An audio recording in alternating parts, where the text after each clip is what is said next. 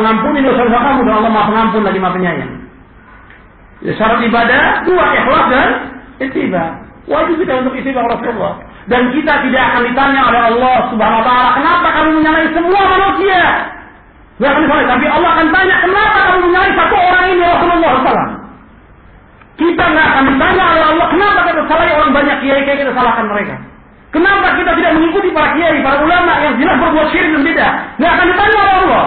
Kita akan ditanya Allah, kenapa kita menyalahi Rasulullah SAW? Kenapa kita tidak ittiba Rasulullah?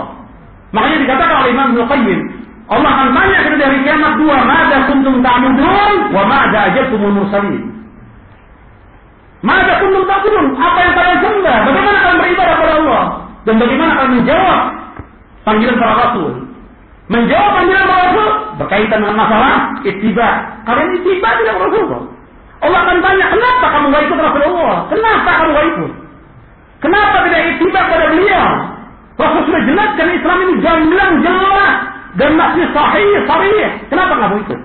Bahkan kamu berbuat syirik, berbuat beda, berbuat khurafat dan yang lainnya.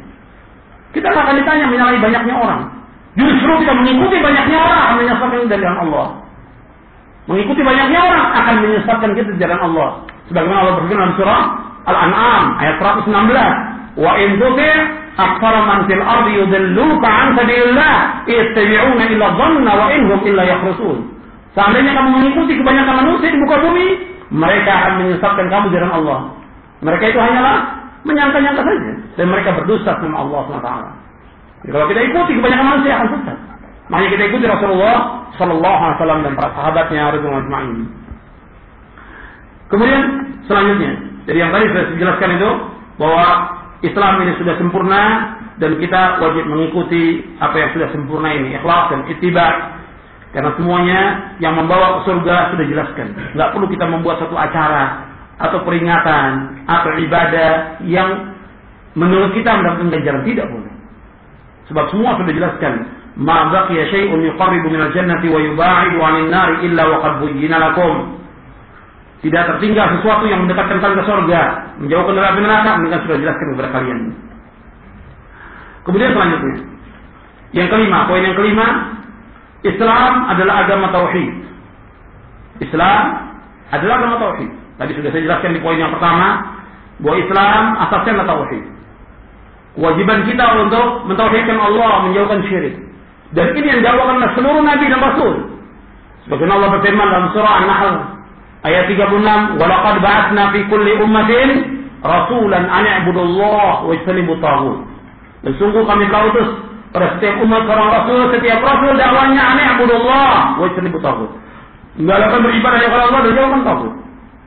Semua nabi, semua rasul. Dan mereka semuanya melarang orang berbuat syirik. Allah SWT berfirman dalam beberapa ayat Al-Quran, Wa'budullaha wa la tusyriku bihi syaitan. Beribadah kepada Allah dan jangan kalian menyekutukan Allah dengan sesuatu. Wa qad rabbuka alla ta'budu illa iyyah. Dan Allah telah mewajibkan kepada kalian tidak boleh beribadah hanya kepada Allah. Jadi mentauhidkan Allah juga menjauhkan syirik. Jadi bukan hanya mentauhidkan Allah saja, tapi juga harus menjauhkan syirik. Apa syirik itu? Syirik itu dakwatu ghairihi ma. Syirik dakwatu ghairihi ma.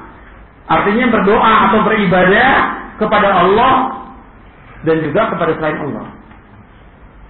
Artinya dia berdoa kepada Allah, dia beribadah kepada Allah, tapi beribadah juga kepada yang lainnya. Orang-orang musyrikin mereka berdoa kepada Allah.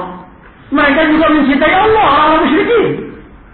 Tapi di samping itu mereka beribadah kepada patung, kepada pohon, kepada batu, kepada kubur. Di saat mereka sulit, susah, mereka berdoa kepada Allah SWT. Di saat senang, mereka mengikuti Allah. Kalau kita lihat kondisi umat Islam sekarang, mereka di saat senang berbuat syirik kepada Allah, di saat susah juga berbuat syirik kepada Allah. Berarti bagaimana? Lebih ringan atau lebih berat yang terdahulu? Yang terdahulu ringan, yang sekarang lebih berat kesyirikannya.